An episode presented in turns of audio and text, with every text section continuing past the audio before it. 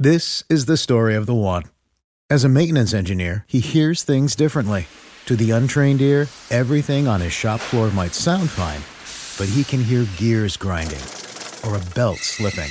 So he steps in to fix the problem at hand before it gets out of hand. And he knows Grainger's got the right product he needs to get the job done, which is music to his ears. Call, clickgrainger.com, or just stop by. Grainger, for the ones who get it done. When you need mealtime inspiration, it's worth shopping Kroger, where you'll find over 30,000 mouthwatering choices that excite your inner foodie. And no matter what tasty choice you make, you'll enjoy our everyday low prices, plus extra ways to save, like digital coupons worth over $600 each week. You can also save up to $1 off per gallon at the pump with fuel points. More savings and more inspiring flavors make shopping Kroger worth it every time. Kroger, fresh for everyone. Fuel restrictions apply.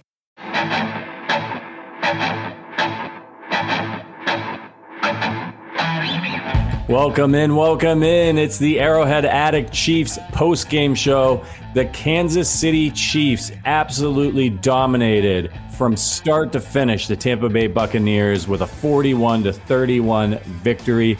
Patrick Allen, Adam Best, Sterling Holmes, and Matt Verderame going to break down all of this action for you. Before we get into it, we're just going to get the business out of the way. I am celebrating with a beer from our sponsor, the Kansas City Beer Company. I'm I'm doing the Winter Bock. It's fucking incredible. Oh, you're going with the NA.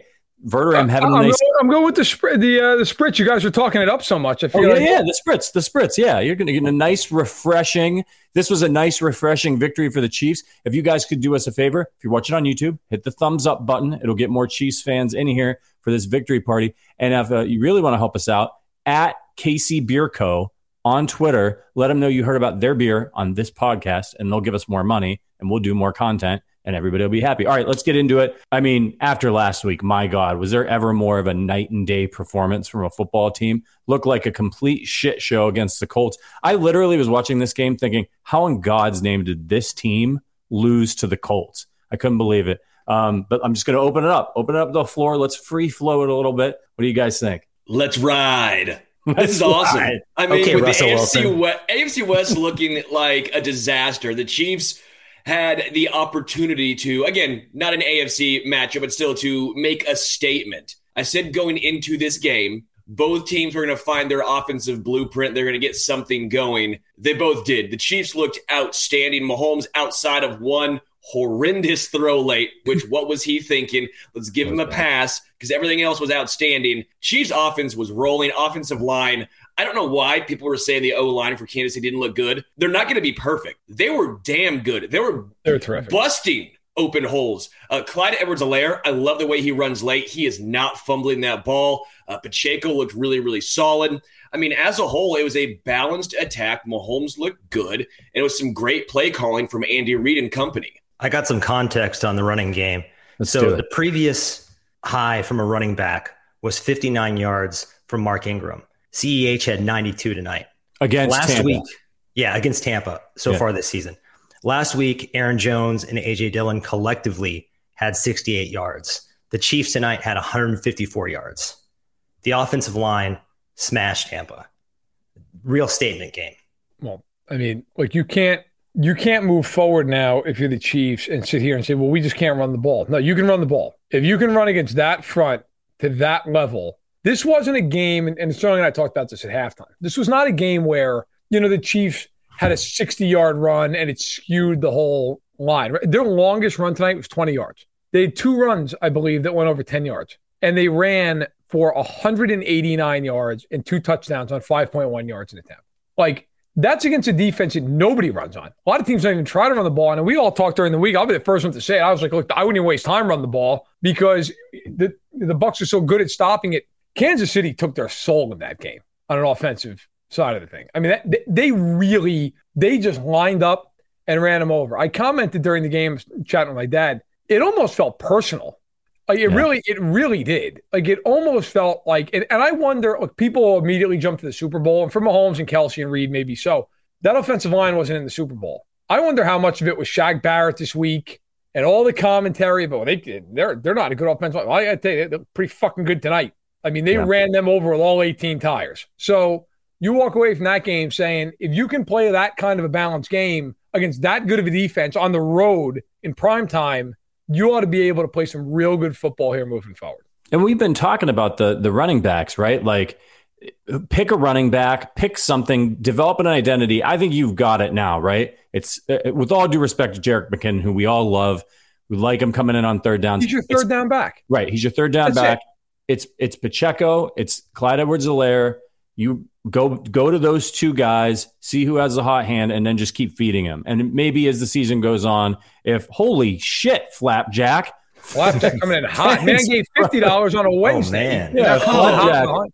MVP of the podcast. Thanks, Cheers brother. to you, sir. I don't even remember what I was you, saying. Flapjack. Yeah, yeah, Nobody it's- cares what you were saying. It's the Flapjack Flapjack post game show, baby. That's right. Let me. Let, it's it's Let's Andy put his Reid, logo up on the other side. right? Andy Reid, Patrick Mahomes, and Flapjack, right? That's what I think about when I think about Chiefs Kingdom. Appreciate you, brother. What, what, did, what did you guys think out of the running game? Clyde Edwards-Helaire, much maligned. I thought he ran really hard, took care of the football. And then Pacheco, you see what, what the Chiefs see in him, right? When he gets the opportunity, hits the holes, runs with a lot of. I mean, every, I swear to God, every time I thought Pacheco had first contact, he got three or four more yards. He runs like a man possessed. He really does. Angry It's because running. I'm rocking the Priest Holmes hat. See, it's, you're rocking the all about that. See, I'm not superstitious, but I am a little stitious. the run game had to be strong with the Priest Holmes hat coming out. Clyde ran angry. Pacheco ran like, you know what? I want to get some snaps. I, I I feel like I can be the guy. It was great, Yeah. healthy competition is what it looked like. That was the hardest we've seen Clyde run, in my opinion. Granted, I think he's finally healthy. We saw glimpses last year when he was healthy before he broke the collarbone, what he could show if Clyde makes that one catch on fourth down, talk about just a hell of a game for for Clyde Edwards Helaire. That was the one blemish for him. Outside Yeah. of that, though, I cannot. I mean, Leonard Fournette had what negative three yards. Tough night. Yeah. That's a f- fourth overall pick. A guy who is a very solid running back, and Pacheco, Clyde he was Edwards not Helaire, playoff Lenny tonight. both It looked like preseason Lenny tonight. I mean, look, I want to crap on the Bucks as much as anybody, but they gave the dude three carries. like Yeah, there's a reason. they didn't. Yeah, they didn't. Yeah. No, they didn't run the ball. I mean, they just they were like, we're No, not I know. run the There's a ball. re- they were down 21 to 3 when the Right. anthem ended, Right. and they had no Yeah. choice but to just start throwing it, which, by the way, everybody's going to focus from a negative standpoint on Brady threw for 385. Brady threw for 7.4 yards an attempt in a game where they had no choice but to throw and throw and throw and throw and throw all night long. I, don't know. Like, for me, there's not a single negative to take out of the game. The special teams was excellent.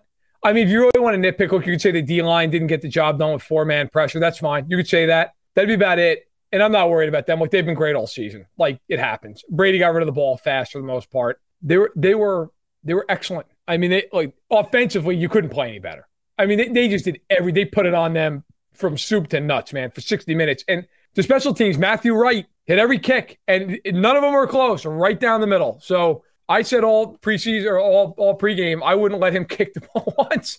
Well, I'm glad I, I'm glad they let him kick it. Most of them were extra points, but it worked out. Honestly, I would give like he hit a couple field goals. They needed those points. They did. It kept the pressure. It kept the distance from the Bucks. Like this, you know, this game could have gotten close if if the Chiefs had turned the ball over at the wrong time or they miss a field goal. Those little those field goals are important, man. I'd give that guy the game ball. You come in, everybody's eyes are on you.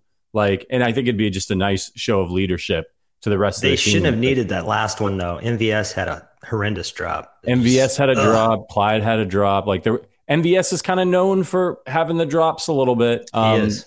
But you know who didn't drop the ball this uh, this week? Travis Kelce. Absolutely crushed the Buccaneers. Nine catches for 92 yards. Uh, nine catches on 10 targets. He was especially impactful early in the game. What do you guys think of Kelce tonight? Oh, he was outstanding. I mean, they established him early. They went to him. They had a game plan and they executed it. I, I don't know if you, you guys mentioned a little earlier the Andy Reid, Travis Kelce, Mahomes. They were there for the Super Bowl debacle. I wonder if there was a concerted effort to say, you know what? What happened happened. Let's try and go out and establish what we can do, get ours, have a little bit of a revenge. It's different. This is week four. It's not a Super Bowl, but it's still a little bit of a revenge type situation. Kelce was just outstanding. As a golfer, for years, I've been hearing PXG say nobody makes golf clubs like they do, period. You know what? They're right. I went in for a fitting and saw for myself. Went in to swing the PXG Black Ops driver. And let me be honest, I was skeptical. Well, again, I, I loved my old driver. I had a uh, another very popular big name brand. I love my driver, but they brought me in to, to to put it to the test. The PXG driver, it won. It was I don't know seven to ten yards longer. The dispersion was better, and the fitting experience was legitimately phenomenal. You know, I went in being a skeptic, and I came out being a true believer. It feels like a premium club in your hand and not just that. The the ability of of the actual fitting process blew me away. We went from extra stiff to regular stiff shaft. We tried out different weights on the shaft. We tried different shafts in general um, we, we were messing with the weights in the driver, going from a 10 and a half degree driver down to a nine. As someone who has a high launch angle, who gets a lot of loft and height on their ball, I needed something that was a little lower. So we moved the weights to the front of the club. It, it was such a wonderful experience.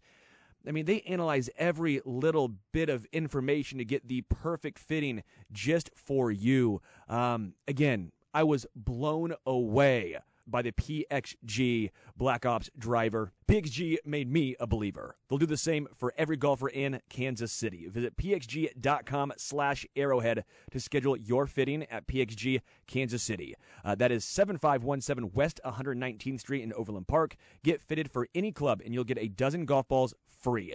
That's pxg.com slash arrowhead to schedule your fitting. pxg.com slash arrowhead.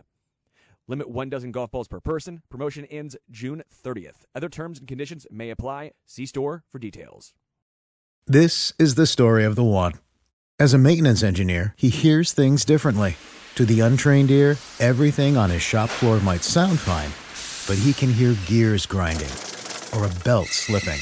So he steps in to fix the problem at hand before it gets out of hand. And he knows Grainger's got the right product he needs to get the job done which is music to his ears. Call, clickgrainger.com, or just stop by. Grainger, for the ones who get it done.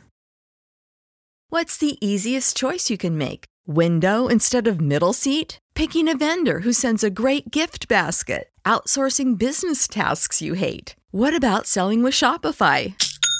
Whether you're selling a little or a lot, Shopify helps you do your thing, however you cha-ching. Shopify is the global commerce platform that helps you sell at every stage of your business. From the launch your online shop stage to the first real life store stage, all the way to the did we just hit a million orders stage. Shopify's there to help you grow. Whether you're selling scented soap or offering outdoor outfits, Shopify helps you sell. Wherever and whatever you're selling, Shopify's got you covered. Sign up for a $1 per month trial period at shopify.com slash try. Go to shopify.com slash try now to grow your business, no matter what stage you're in. Shopify.com slash try.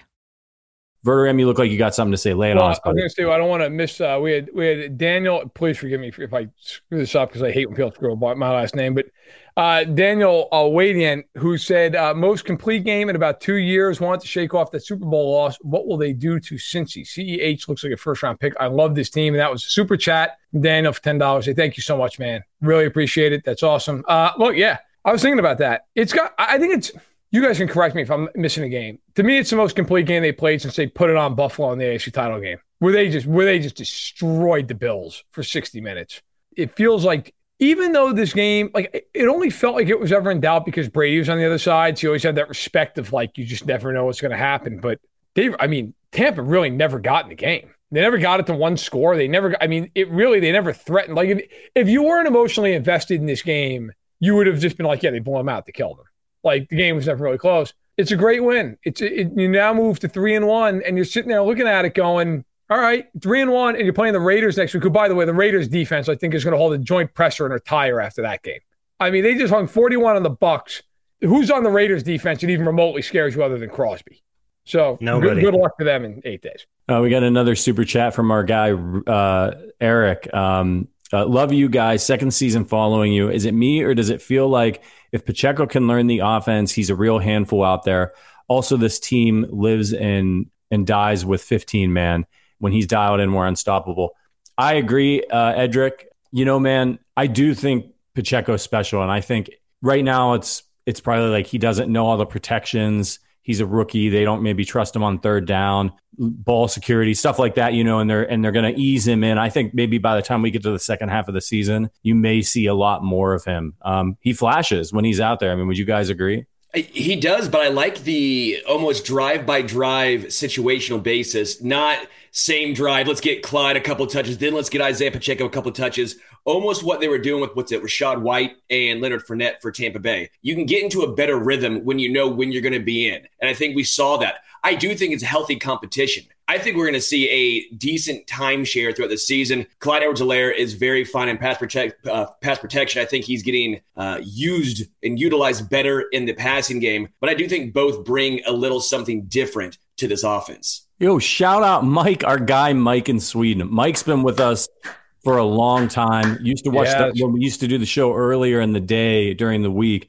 Appreciate you, brother. Uh, uh, cheers to you. He says to the best crew and KC. Beers on me. Uh, go Chiefs. Go Chiefs, indeed, brother. Um, I, man, we appreciate you all support so much. Yes. I'm telling you, like we get so jacked up to do this show for you guys, especially when we get to do a victory party and when you guys do the super chats and stuff like that. It's it's it's so we can keep expanding the show, you know. And we've been trying to keep delivering for you. So appreciate you. Um, hats off to all of you. If you want to support us like on an ongoing basis and join our community, tonight was lit tonight was the most I've ever seen going on in the Arrowhead Addict Discord for members during the game. The Chiefs channel was on fire. The Ring of Honor channel was on fire.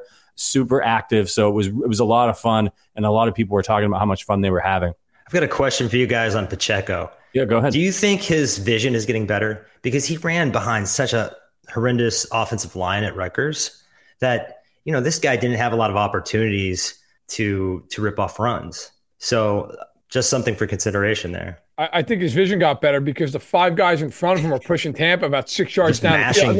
How, how many times did the Chief pull guys out and nobody even touched the backs for like five yards, six yards? Now, I will say, to your point, there were a couple times you thought like he might get two or three and then he scored through a hole and get six or seven. And there were also a few times where they actually did get hit near the line of scrimmage and they just pushed and pushed. And I guess it felt personal in this game. Like it yeah. really I think it was a combination of what happened in the Super Bowl, the week of all the talk leading up to this game, and that Colts game. Like sometimes you just play a team on the wrong week. And I'll be the first to tell you, I thought the Chiefs might catch Tampa on the wrong week with everybody getting healthy, Brady not playing well last week. Well, they caught the Chiefs on the wrong fucking week because the Chiefs just lined up and took it to them all night.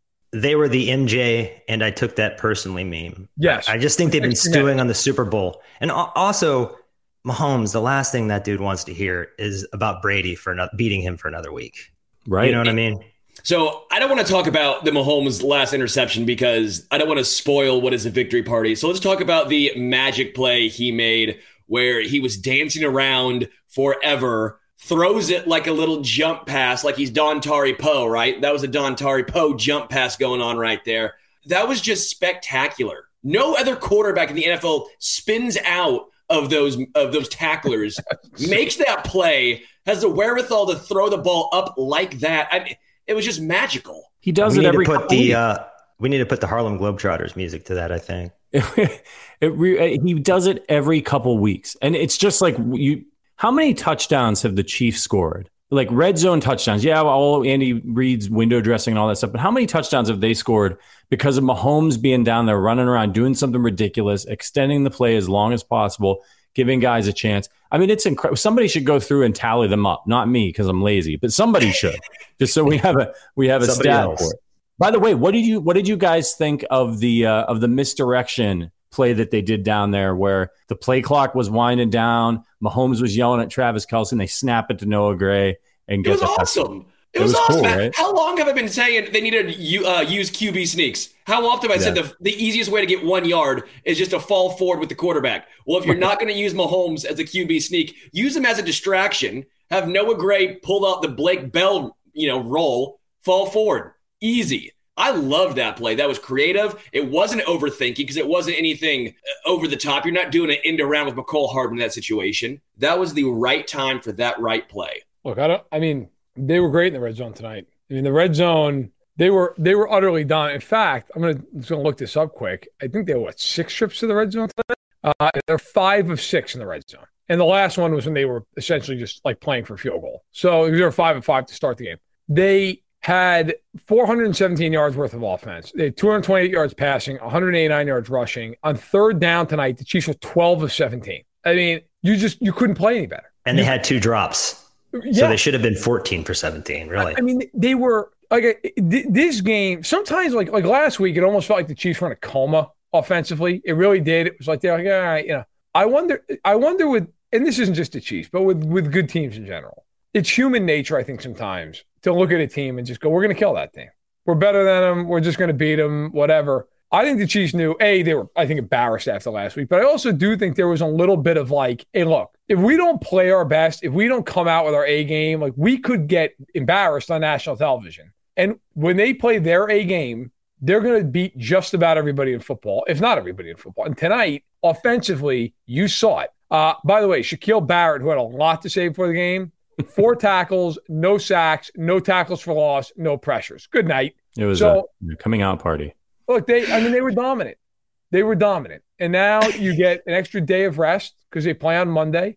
By the way, I want to say thank you quick to a couple of super chats that came in uh, from the Ring of Honor's newest member, uh, Jess Farris, who donated $20. Thank you very much. Uh, appreciate you. And and then Shane Falco, awesome quarterback. Yeah, very good. Dropped in five bucks. Thank you very much, man. Appreciate it. It's great to see the O line bounce back and Andy be disciplined all night running the ball. Big questions. Do you think Andy will actually stick with this? I don't know if they'll stick with it, but I'll say this. If they don't, it's really dumb. Like you, I mean, like, honestly, yeah. How dumb would you have to be not to stick with this? Like, you just took the ball. The Raiders can't stop the four of us. Okay. You just took the ball and crammed it down Tampa's throat the whole night. If you're them, you should want to play like this all the time. Right. They were unstoppable tonight. If they didn't beat themselves a few times in third downs, as Adam pointed out, they would have scored 50 points. I mean, Tampa had no answer for them the whole night. Nothing. Guys were running open. They had they ran outside. They ran up the middle. They ran delays. Everything they did went for eight yards. So yeah, I, I would hope so. I was impressed by Andy Reid that nothing tonight felt cute. It was just, we're going to execute. Here it comes. Stop it. Find easy ways to store your outdoor tools and accessories at Menards. Suncast provides high quality and easy to assemble storage. Suncast storage sheds are the perfect solution for organizing and protecting your outdoor tools and equipment. Plus, their all weather construction is low maintenance. Explore all our outdoor storage options in store and on Menards.com. And check out more of our great deals going on now at Menards. Save big money at when you need mealtime inspiration, it's worth shopping Kroger, where you'll find over 30,000 mouthwatering choices that excite your inner foodie. And no matter what tasty choice you make, you'll enjoy our everyday low prices, plus extra ways to save, like digital coupons worth over $600 each week. You can also save up to $1 off per gallon at the pump with fuel points. More savings and more inspiring flavors make shopping Kroger worth it every time. Kroger, fresh for everyone. Fuel restrictions apply. Yeah, they ran 37 times and passed 37 times. It felt a lot in many ways like the first game of the season where they dominated the Cardinals. They seemed uh, confident on offense. They seemed aggressive on offense. They weren't having a lot of negative plays. They just kept moving the ball and they kept they kept running it. And and to to to Shane Falco's point, that was that was the thing. I was just waiting for the drive where they just threw it three times and and that was it, right? Where they got a first down, running the ball, and then they just threw the rest of the drive. They didn't do it. They kept going back to the run, feeding those running backs, and look what happened. I guarantee the difference the, is. Go oh, ahead. I was going to say. All I was going to say was, I guarantee you the craziest stat we'll see all year long. The Chiefs outrushed Tampa tonight, one eighty nine to three. I mean that. I know, like I get the score played. It's part of the, some of that. That is insane. One eighty nine to three. That's yeah. That's bananas. Adam, what were you going to say? I was just going to piggyback on your point that Arizona is a mess, right? One of the more dysfunctional teams in the NFL, and this is one of the best teams in the in the NFL, certainly in the NFC. So big difference in in kind of taking these guys to the woodshed and blowing out Arizona. Yeah, very selfish of Mahomes, by the way, to make that play, extend so the play selfish. and do it. It's so selfish. I'm, I'm sure that'll be in the newspaper, some opinion piece from you know yeah. someone out of state who just wants to. uh you know, write something disparaging about. He just wanted to look good. That that was all that mattered to him. Yeah, we we should take a minute actually and thank the Kansas City Star for part of this game Yeah. because Yeah. I tweeted out at one point he looks like he's on an all-time emotional heater. Like he was going nuts Yeah. throughout a damn good chunk of that game. And uh, yeah, I think as Chiefs fans, everybody ought to thank the Star for putting out one of the craziest opinion pieces I've ever seen. About it wasn't even an opinion piece; it was like a 65 word diatribe from some lunatic in Illinois, and somehow that lunatic in Illinois wasn't me. And yet, look, you put out an opinion piece like. One word to the wise. You have to publish everything that comes into you. Like, Right. I don't publish all the emails that I get every week, or or we would have a problem at FanSided. Like, I, but I'd like to thank the star for doing it because I'm sure that played into his rage. So all of it worked out really well for the Chiefs. Motivational 40 chess. Yeah, you know, I want to say something about that too. That whole thing. It really pissed me off. And look, I get it, right? You're a paper, you want to get and, and first I want to say there's a lot of really tremendous reporters at the Kansas City Star and, you know, publications make mistakes sometimes. But unfortunately when they do, it reflects on everybody who works there. You got to every single letter to the editor section in every newspaper in America is a complete disaster, right? Like but generally the things that the paper publishes they're like part of the current discourse right? Like they just raise taxes or there's a war going on or you know whatever it is like people write in about it and you you know they're at you're adding to the conversation maybe something that's in the paper. This letter to the editor that was in the Kansas City Star about Patrick Mahomes was so fucking preposterous. It said it had absolutely no substance. It was just like Patrick Mahomes is a me guy. Did it give an example of a time he was a me guy? No, it was just some crazy batshit opinion. And then they ran it, and then they made a whole graphic for it, and they published it, and they were and they put opinion there, and they threw it on Twitter. Twitter, and everybody thought somebody had written an editorial at the Kansas City Star calling Patrick Mahomes selfish. It was so absurd. Then they doubled down on it, just left it up all day. They should be embarrassed by publishing that. The real question is how many letters did they get that were better than that one? Like how many Right. other things could they have published? No, we know were- why they did that. Come on. But- It was going to get clicks. if We know why they if- did it. Why if- do you think they? You're going to hear Skip Bayless tomorrow say, "Well, Tom Brady outplayed Patrick Mahomes. Here's why." We know why they do it. It's to get clicks. It gets Right. engagement. But listen, man, my whole, my job is getting clicks. All right, I've been doing it for 13 years. I can tell you that whoever, if, if some, if that was somebody's on it, I hope it was just an honest mistake. Because if that was, so- if somebody was like, "This is my scheme," that we'll do this and we'll get a lot of clicks. If they did that, they should be fired because they lost more goodwill and probably more subscribers than and somebody who knows how much clicks are worth on a per click basis. They needed a hell of a lot more clicks than they got from that story to make up for any goodwill that they lost and the loss of subscriptions from that. So rant on the Kansas City Star over, but like I just I had to get that out because it's been driving me fucking nuts all weekend. First of all, well said. I'm proud of you. Secondly, um, okay. Secondly, like that is one of the dumbest fucking decisions editorial I've ever seen. Yeah. If you're, by the way, if you're them, good luck getting an exclusive with him. Have fun with that. Right, Good luck, yep. guys. Have a have have a really really good time trying to get him to now. And I don't blame him. I'd be pissed because you're right. There was no substance. But anyway, to get back to the game, I think all of that factored in this week, all of it. And I, and I be the first one to tell you, sometimes I don't put a lot of stock in that stuff. I think like, look, once you get between the lines, you play and you execute, or you don't, right? Like nobody's nobody's sitting there on third and six in the huddle going, you know what, fucking stars opinion piece, we're gonna show them. right? Like nobody, that's not gonna happen. But what I do think it did was I think all of it between the, what happened with the star, what happened with the offensive line last week, the performance overall, the Bucks talking a bunch of shit. It, it lit a fire under their ass. Right. I think that that clearly, you know, we've seen Mahomes had a, have a couple games where he's done that in the past, right? Where like he'll he'll throw up his four fingers, you know, with Lamar. He'll do the ten thing with Trubisky. That game almost like that stuff just felt like petty Mahomes. You know, that felt they were just pissed. Like they, it just felt like they were angry, and they took it. They put it on him. They put it on a team that they very well might even see in the Super Bowl. Who knows? They whip them up and down the field all night. I give them a lot of credit for it. Let's give a couple shout outs to Edric. God bless the star. Thank you. Thank you to Derek Cheers, Watson for the tip. Really appreciate that. Thank you to Ron. Thank you guys so much for all of your support. What about Jody Fortson in the red zone? It Yeah. looked so easy I don't know why the Chiefs don't use him in the red zone more. He was a noticeably absent when the Chiefs played the Colts in the red zone. I don't know if anyone else noticed that, but it looked like Fortson was not, not even in the game in those situations.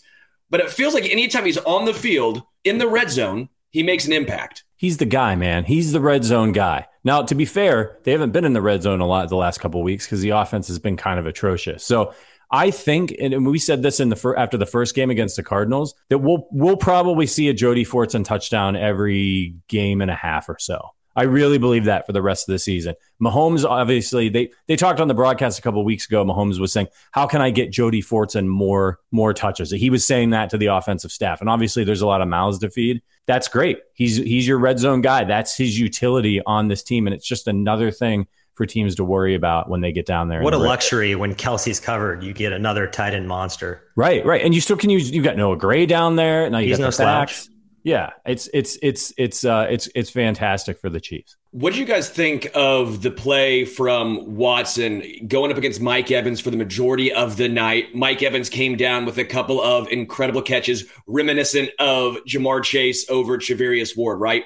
But I think for the most part, Watson was in the right spot at the right time against a elite wide receiver. What did you take away overall from his performance? I thought Jaylen Watson played his ass off. I thought he played a really good game. Honestly, he tweeted out something at the game like, "I'll be better." I'm like, bro, if you're any better, the Chiefs should have picked you in the first round. I I don't know what else you could have wanted. Honestly, I mean, the throw that, that was made to Evans in the end zone, that's a perfect throw and a great catch. Two Hall of Famers, right? Nothing you do. I mean, that's look, Watson did what he's supposed to do as a corner. He made it a really, really hard play.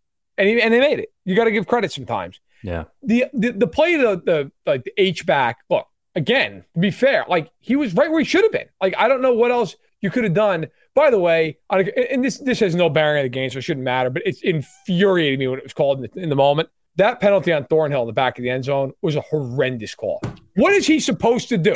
Grab him around the waist and go dancing? What I mean, yeah. what is he supposed to do with him? Yeah, he went shoulder to shoulder. I mean, was, he, that no, was nobody would ever say it was late. He hit him. It's, it's, literally it's like a teaching tape on how to hit a guy, and they're like, it doesn't matter. It's a penalty. I, I give Juan Thornhill credit. He took it. So I would have went berserk and probably gotten thrown out of the game if I was Juan Thornhill. That was that and the penalty on Fortson, the holding call. Oh man, yeah, that was bullshit the too. Guy fell over. Yeah, like now look, it doesn't matter. But the reason that annoys me is like, you imagine if that was like a game deciding type play? Like that Thornhill play happened when you know who knows it was twenty eight to ten, but the Bucs were driving. Those two calls, like I know the Chiefs, like they'll get their benefit of the doubt calls. And that it happens, it evens out. I truly believe it. But like those those calls were so bad yep. in the moment. I was floored. That being said, I I honestly I know it's a weird thing to say on a night where Brady threw for 385, although he did it on 52 attempts. I thought their corners were pretty good, honestly. Like I thought Sneed did a good job. I thought Watson did a great job.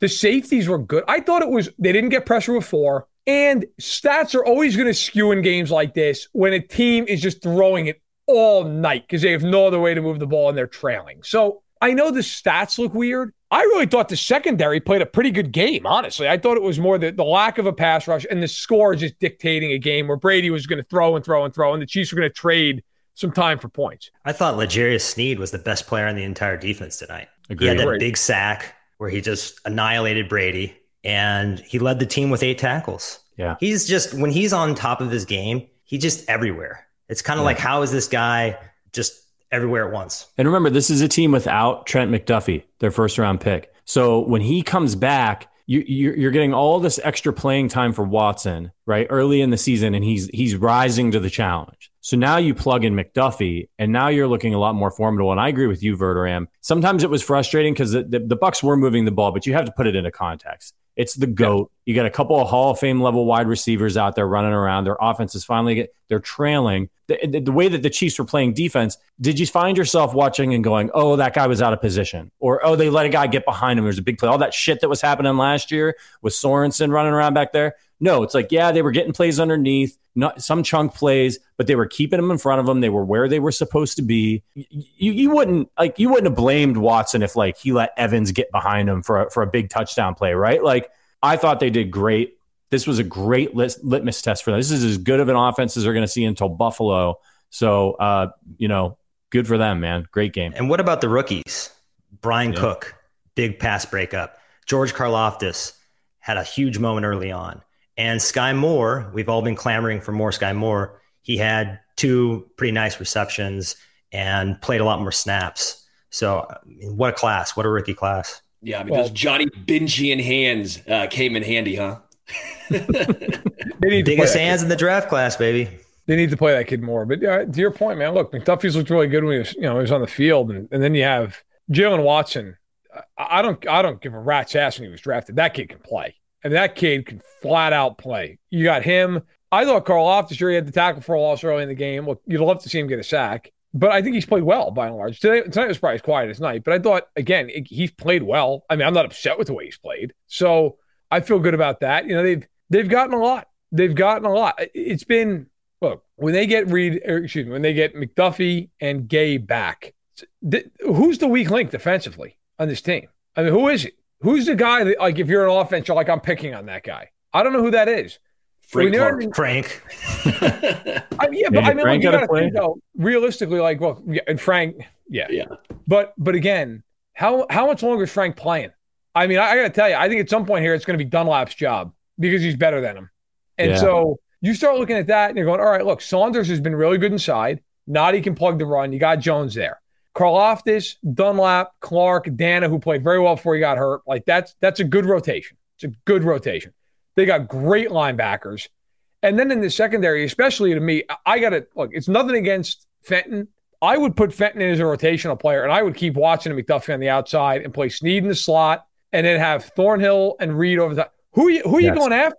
Say whatever you want about Rashad Fenton. If he's your fourth corner, you're pretty damn good. Yeah. I mean, he, you know, he's he's an average corner. He's your fourth guy. So you look at all these guys, it's like, where's where's the guy that you're like, okay, in, in past years it's been Niemann, it's been Sorensen, right? It's always who's the guy? Who are you targeting? They are they are going to be just fine defensively and offensively. If they play anything like this, have fun. Well, Brady was going after Watson, and I think for a rookie to hang in there against Brady and, and Mike Evans and Godwin and Julio Jones, and you know that's an insane receiving room. So yeah, they tested him, and he's you know he hung in there. I would say that the, the one thing I would want the Chiefs to do defensively, the only thing that's really lacking is the lack of pressure with four guys. They have yeah. Chris Jones and Karlaftis has been fine in spurts. He's not been a detriment, but you mentioned it, it'd be nice to see a sack, right? Frank Clark, we touched on before. Uh, Carlos Dunn's been fine as a rotational piece, but they're not getting consistent pressure up front with four guys.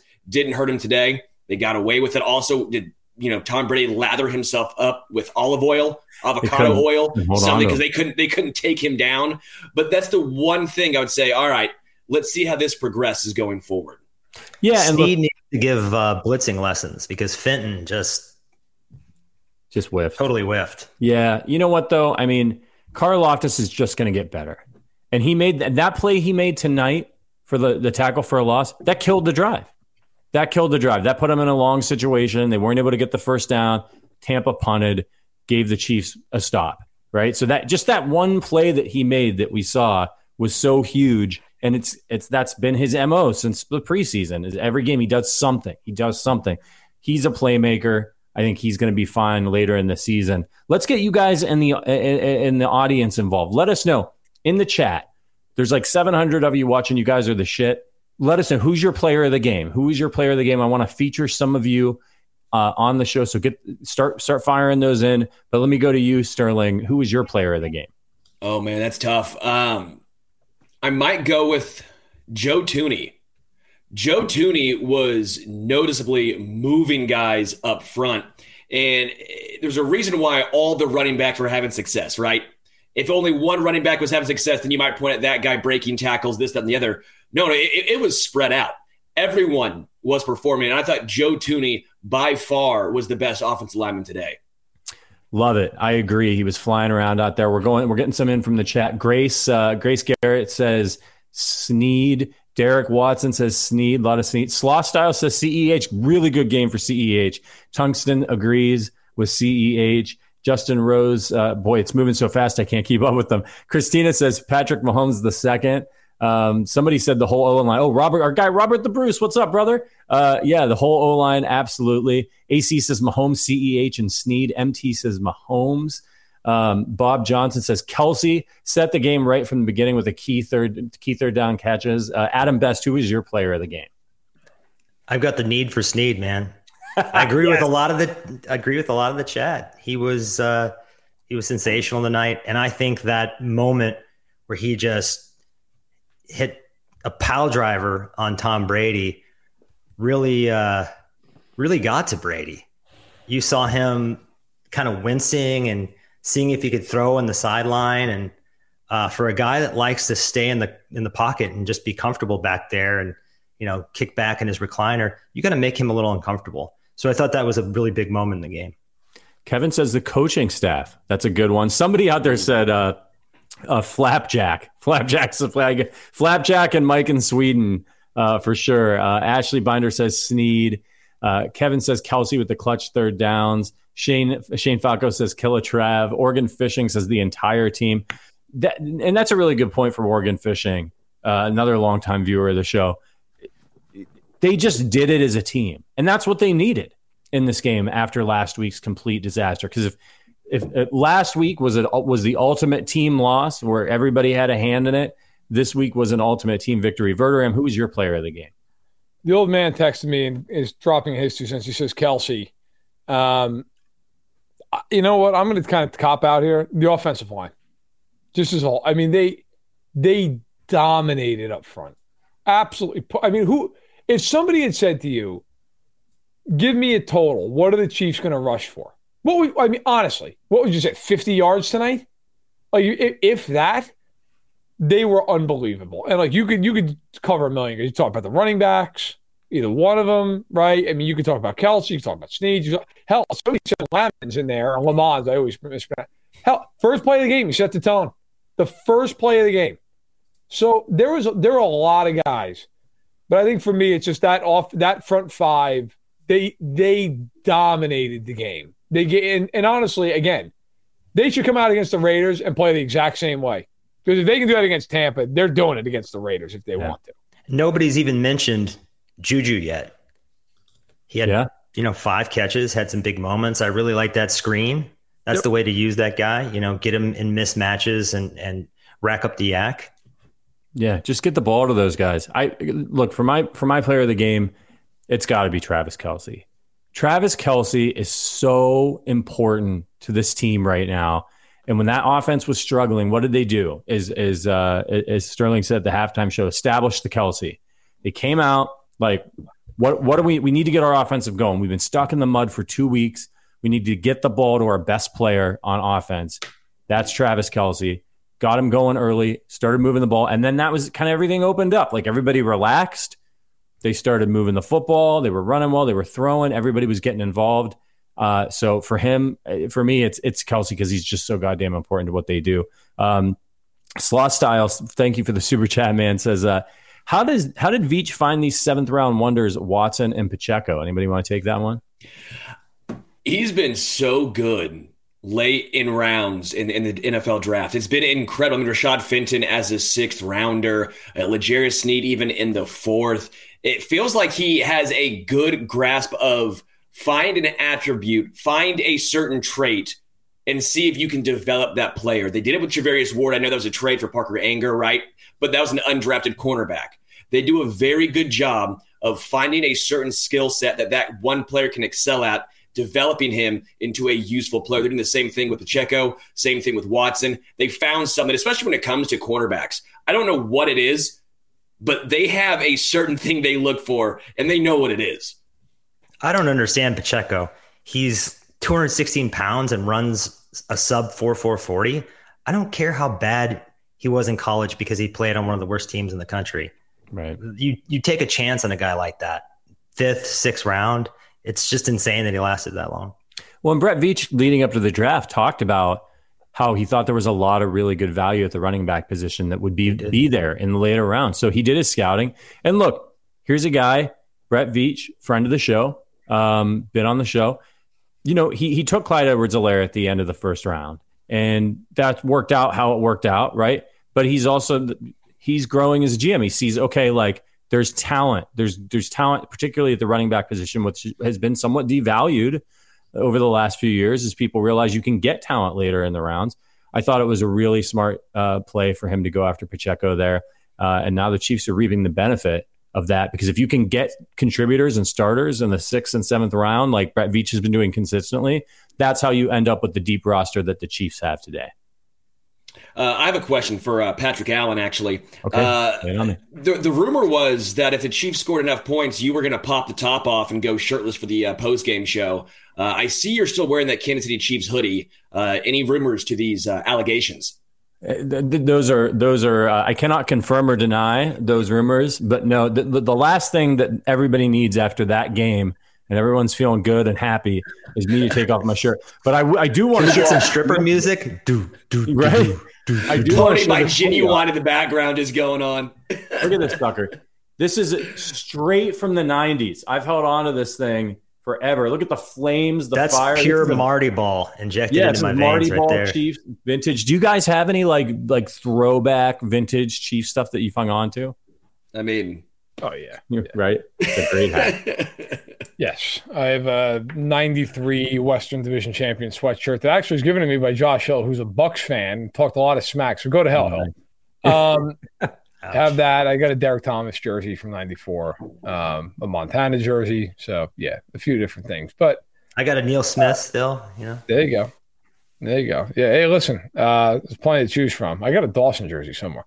Um, do they uh, they played like a like a, a fine vintage tonight. They they couldn't have been uh, any any more perfect, really, from an offensive standpoint. And then defensively, like I know I know the stats will be one of these things where it's like, well, you know, 31 points, you know.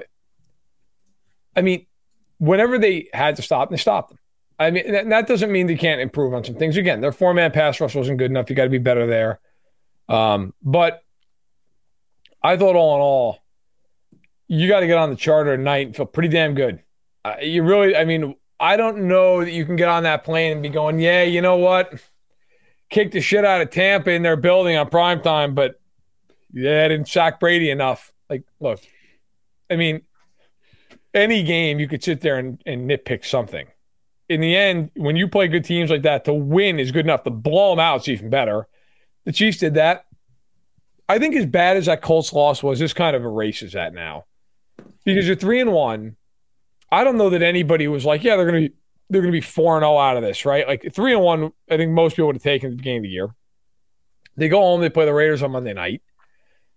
Look, let's be real. They should beat the Raiders. So, you know, if they can do it and they handle business, they'll be four and one. And the other part of this thing, too, from a bigger picture, this division is not good. We all thought it was going to be good. This division stinks. How much ink was wasted on this division in the offseason, oh, man? A lot. Okay. Some of it by yours truly. This division stinks. Denver is not good. I'm not going to say Denver is going to be like brutal. Denver's a 500 team. The Raiders are probably somewhere like a seven to eight win team. The Chargers are probably the best of the three teams. Like they're probably in my eyes anyway, like a nine to a 10 win team with these injuries. Uh, the Chiefs, if they don't get hurt, they're, they're going to win this division with a couple games to go. I mean, there's, there's better than these teams. So I you look at and go, all right, listen, you're three and one. You're largely healthy. You're getting Gay back in a few weeks. You should be getting back McDuffie pretty soon. Danna back pretty soon, uh, maybe even next week. Doesn't seem like they came out of tonight with any big injury. So you walk out of this going, look, I mean, big picture, you feel great. You're tied for the best record in the conference. The conference doesn't look nearly as strong as people thought it was going to be, right? The, the, the Ravens and Bengals play each other next Sunday nights. One of them's losing. I mean, you're you're in pretty good shape. You're pr- you're in pretty damn good shape if you're the Chiefs right now. Buffalo looked mortal today, you know. Very, and yeah. so did so did Baltimore. And that's a it's a long season, right? You, you, you can't get too high or too low. The first couple games, it's a small sample size. See how it plays out. The but it's is, where it's where Buffalo looked weak. They looked weak up front, and that could be very problematic. Yeah, I mean that's especially in the playoffs. You, you know, you get to January. We got a super chat from uh, Nate S. He said, uh, "Appreciate you, buddy. It's crazy because Devin White is one of the few players in the league I think can match up with Kelce, whether it was scheme or otherwise. Kelce ate. Yeah, man. I mean, like, it's just Travis Kelce. Like the he's Hall of Famer.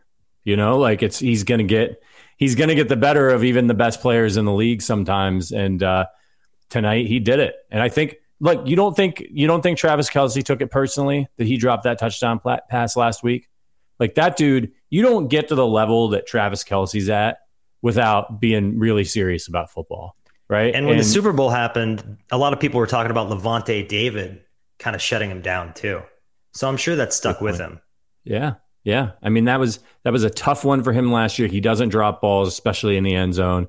That was a tough one. But you know, you look back at that Colts game and they're they're a Harrison Butker away from being 4-0 right now, this Chiefs team, even though they didn't play their their best ball. So a freak injury to their kicker and they're you know, they would be 4-0. So that's really exciting. As we look ahead, as we extrapolate this thing out, I mean, it's the schedule just doesn't let up for these guys. I mean, they do have the Raiders on Monday night, but that's a divisional game. You always got to be careful there, as bad as the Raiders have looked.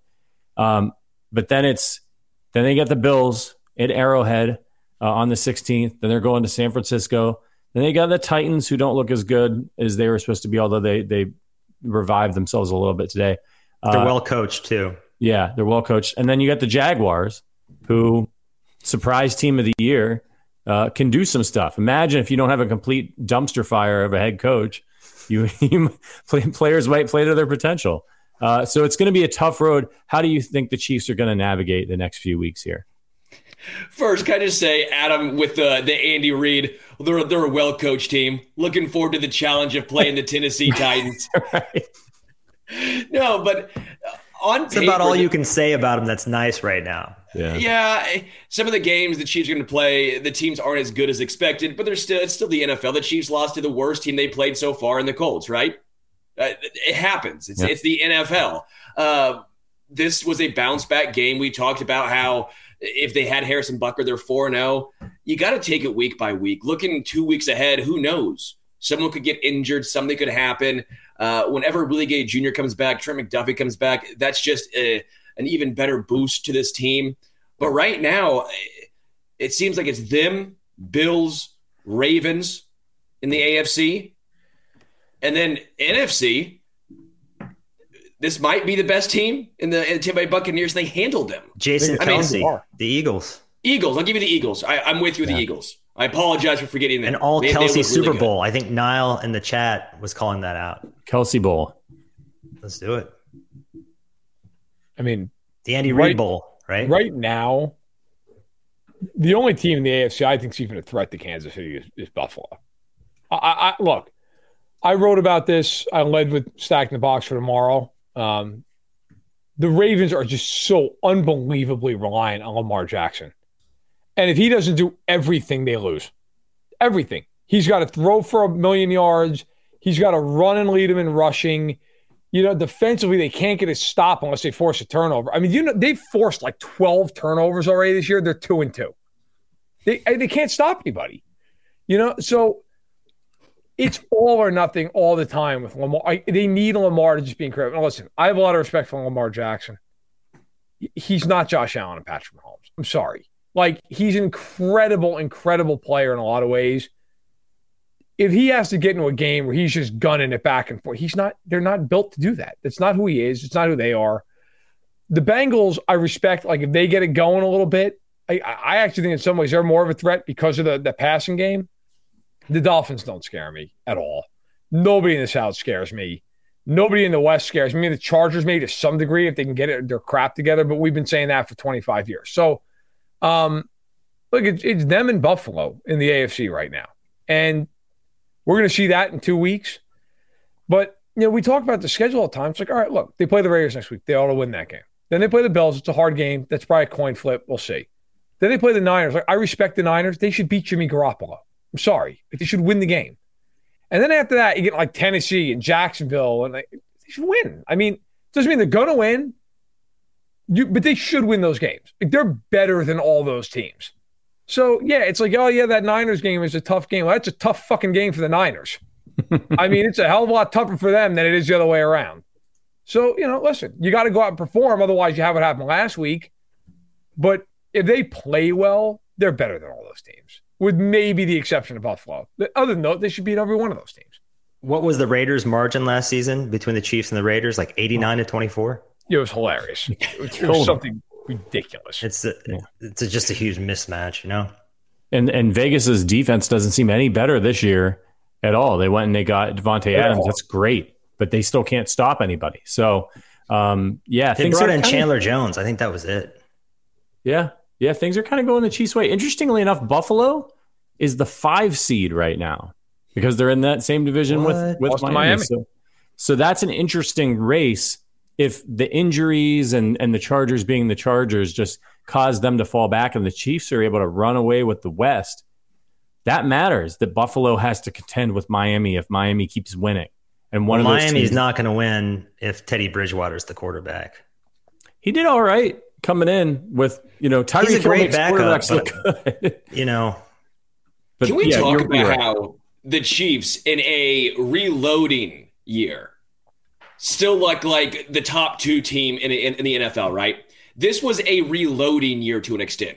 Yeah. Almost all new pieces defensively and at wide receiver, a massive youth movement going on. Most teams are like, okay, maybe we can hopefully make the playoffs. No, Chiefs are a top two team in the NFL with all of these new young pieces. It's incredible. You got to give it to I mean, Andy Reid, right? I mean, the dude just he just wins. It's Andy and 15. If they continue to play the way they're playing defensively, and I know that's a weird thing to say based off tonight, but and they get Gay and McDuffie back, good luck. Because offensively, look, I, I talked about this earlier this week. I can't remember which show I was on doing this, but um, like they, I was always worried coming into the year about the defense. Like it's a lot of new pieces, and it's it's an, you know it's just it's an expansive scheme with Spags, and I wondered like it's a lot of moving parts. It's a lot of younger guys. They don't like to play younger guys. What what does it look like? How do they how do they play? Especially early. They've kicked a lot of ass early. They've played really well. They're getting two of their better guys back here soon. And I'm looking at them thinking, okay, like, look, they've already played. Like the Cardinals are a, a, disaster, but they are talented offensively. The Chargers have a ton of talent offensively, especially before Slater got hurt the Bucs are one of the more talented teams in the league offensively. I know they have not been great offensively, they've been hurt like crazy. They were healthy tonight. If the Chiefs defense keeps playing like this, like I will bet all day long on that offense with all that talent to figure it out. I didn't think they'd figure it out tonight. They proved me wrong. They did figure it out tonight in a big way, in a way that I never thought in a million years they would they would try to figure it out, but they did. Kudos to them.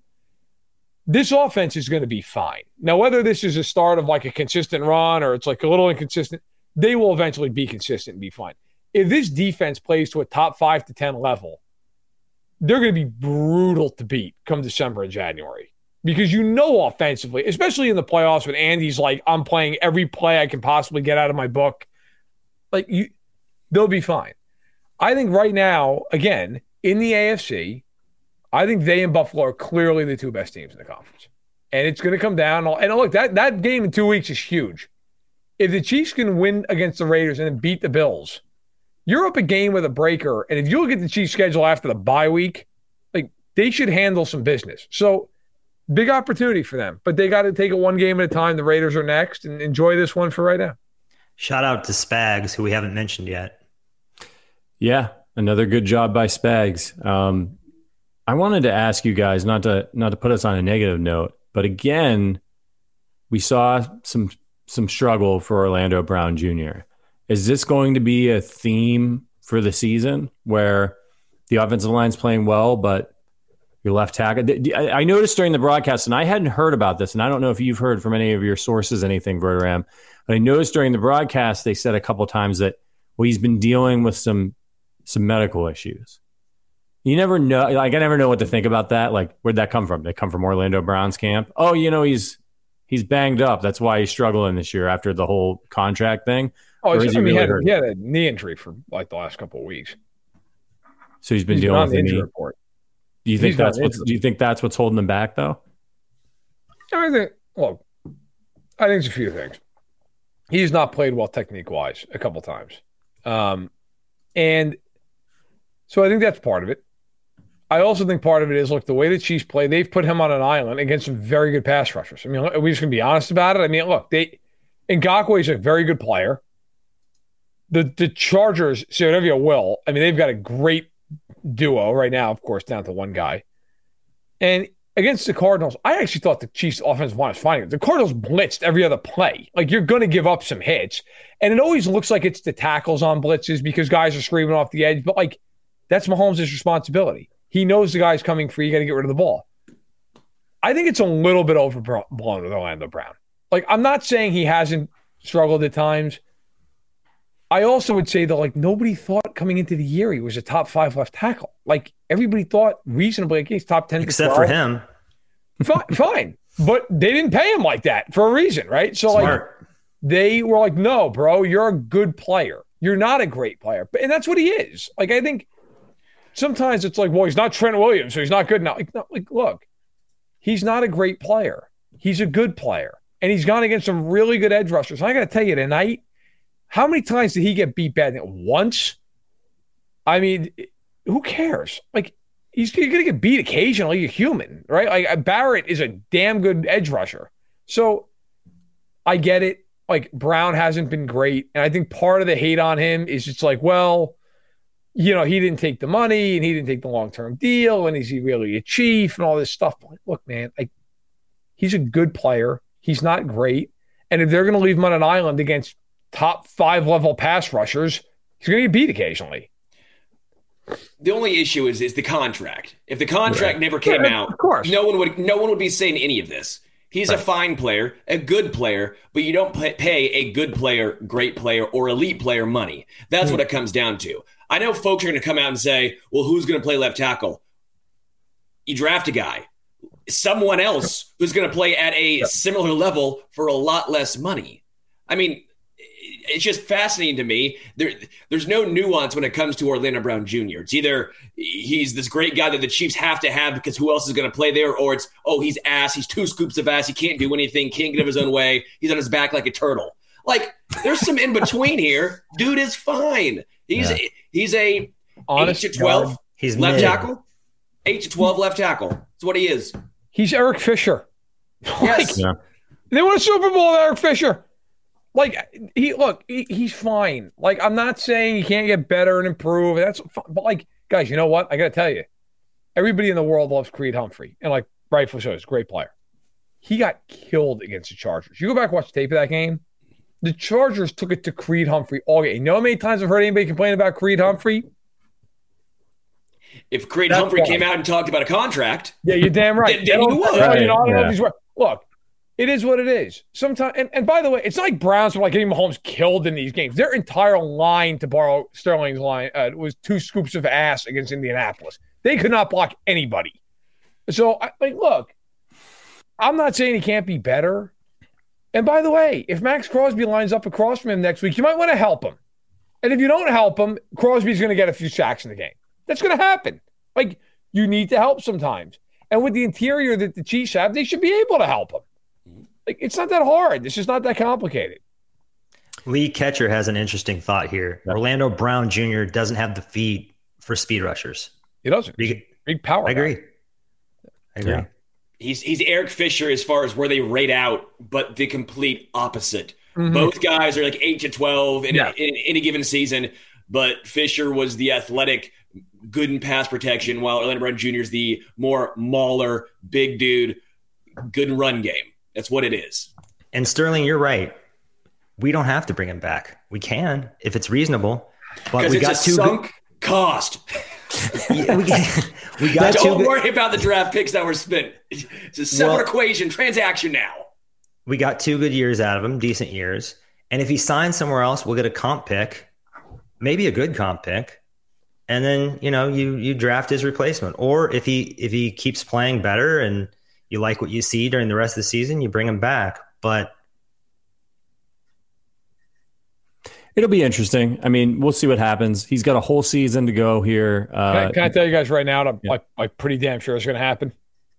Let's sure. just take this for what it's worth. Probably going to tag him again. So yeah. settle in, guys. Why wouldn't they? That's yeah. what's coming. So I, let me tell you something. Unless unless he is absolutely awful, I'm going to tag him again. Like I remember when when the tag deadline came and went, and I talked to people just around the team, And I was told unequivocally, look, like they love him in the building. They think he's a good player.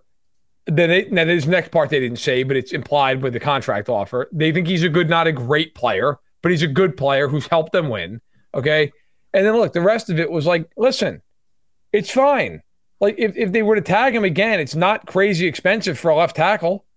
So why not? Like I, I would think unless he's really bad, they're going to tag him again. You know, your left tackle is going to be next year, Orlando Brown Jr. That's who it's going to be. So, and, and by the way, that's fine.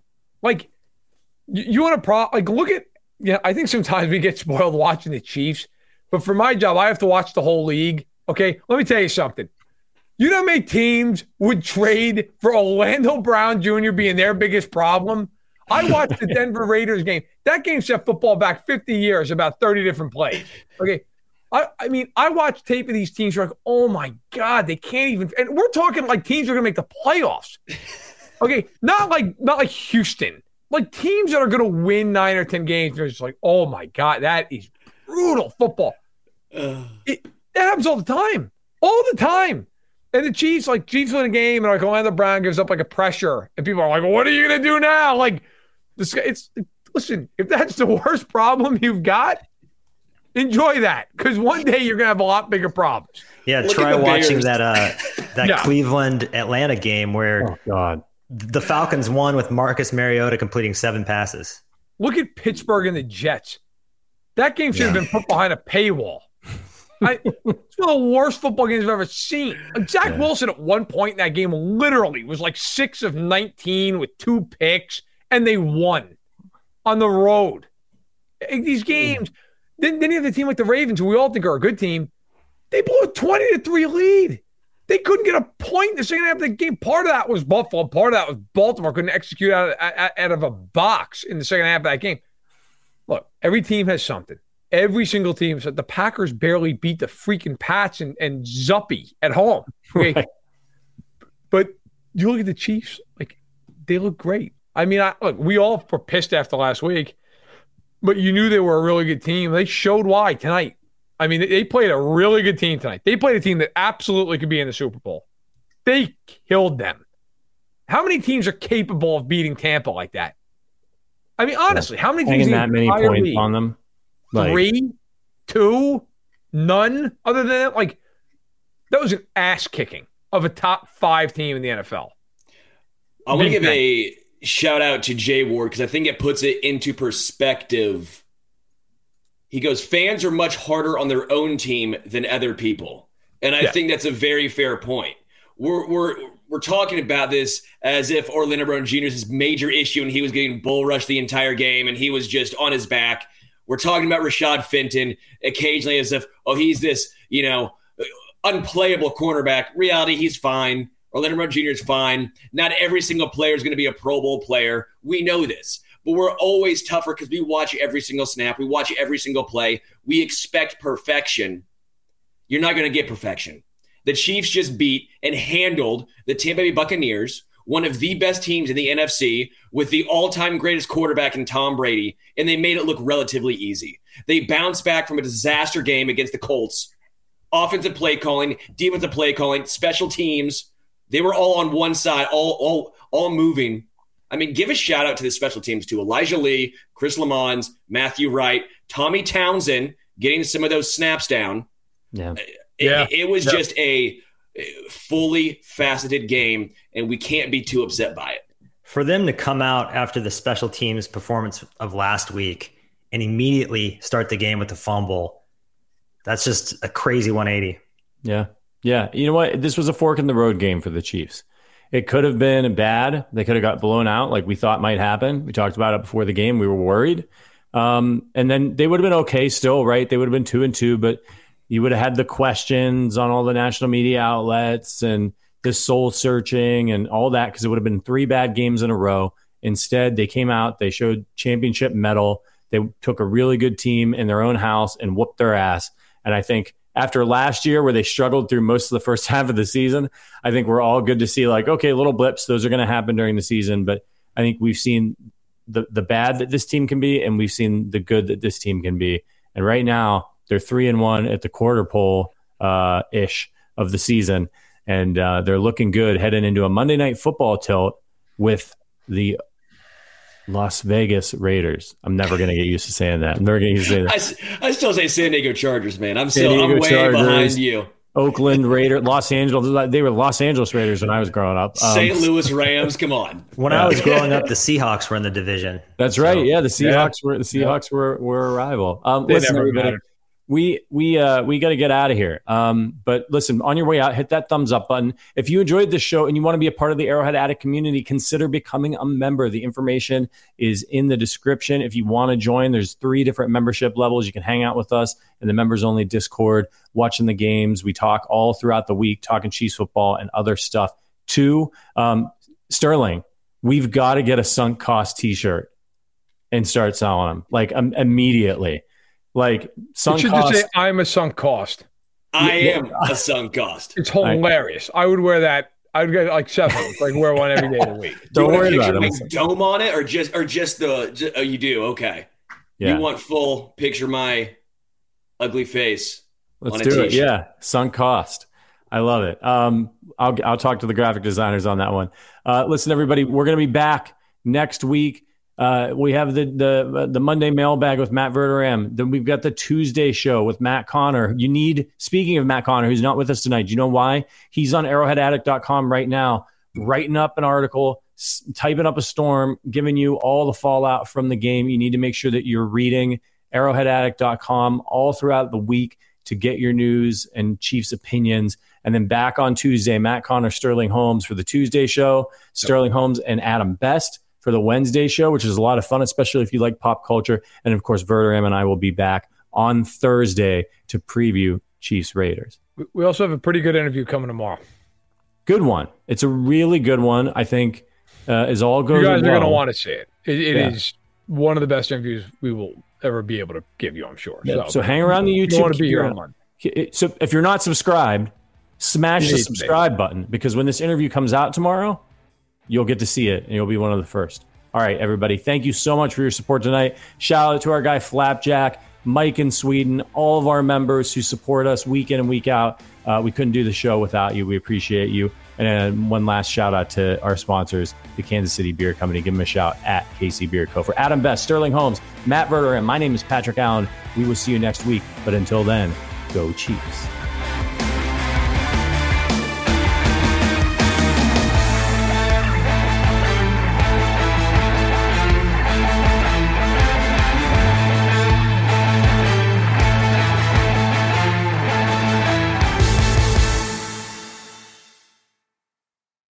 This is the story of the one. As head of maintenance at a concert hall, he knows the show must always go on. That's why he works behind the scenes, ensuring every light is working, the HVAC is humming, and his facility shines. With Grainger's supplies and solutions for every challenge he faces, plus 24 7 customer support, his venue never misses a beat. Call clickgrainger.com or just stop by. Grainger, for the ones who get it done.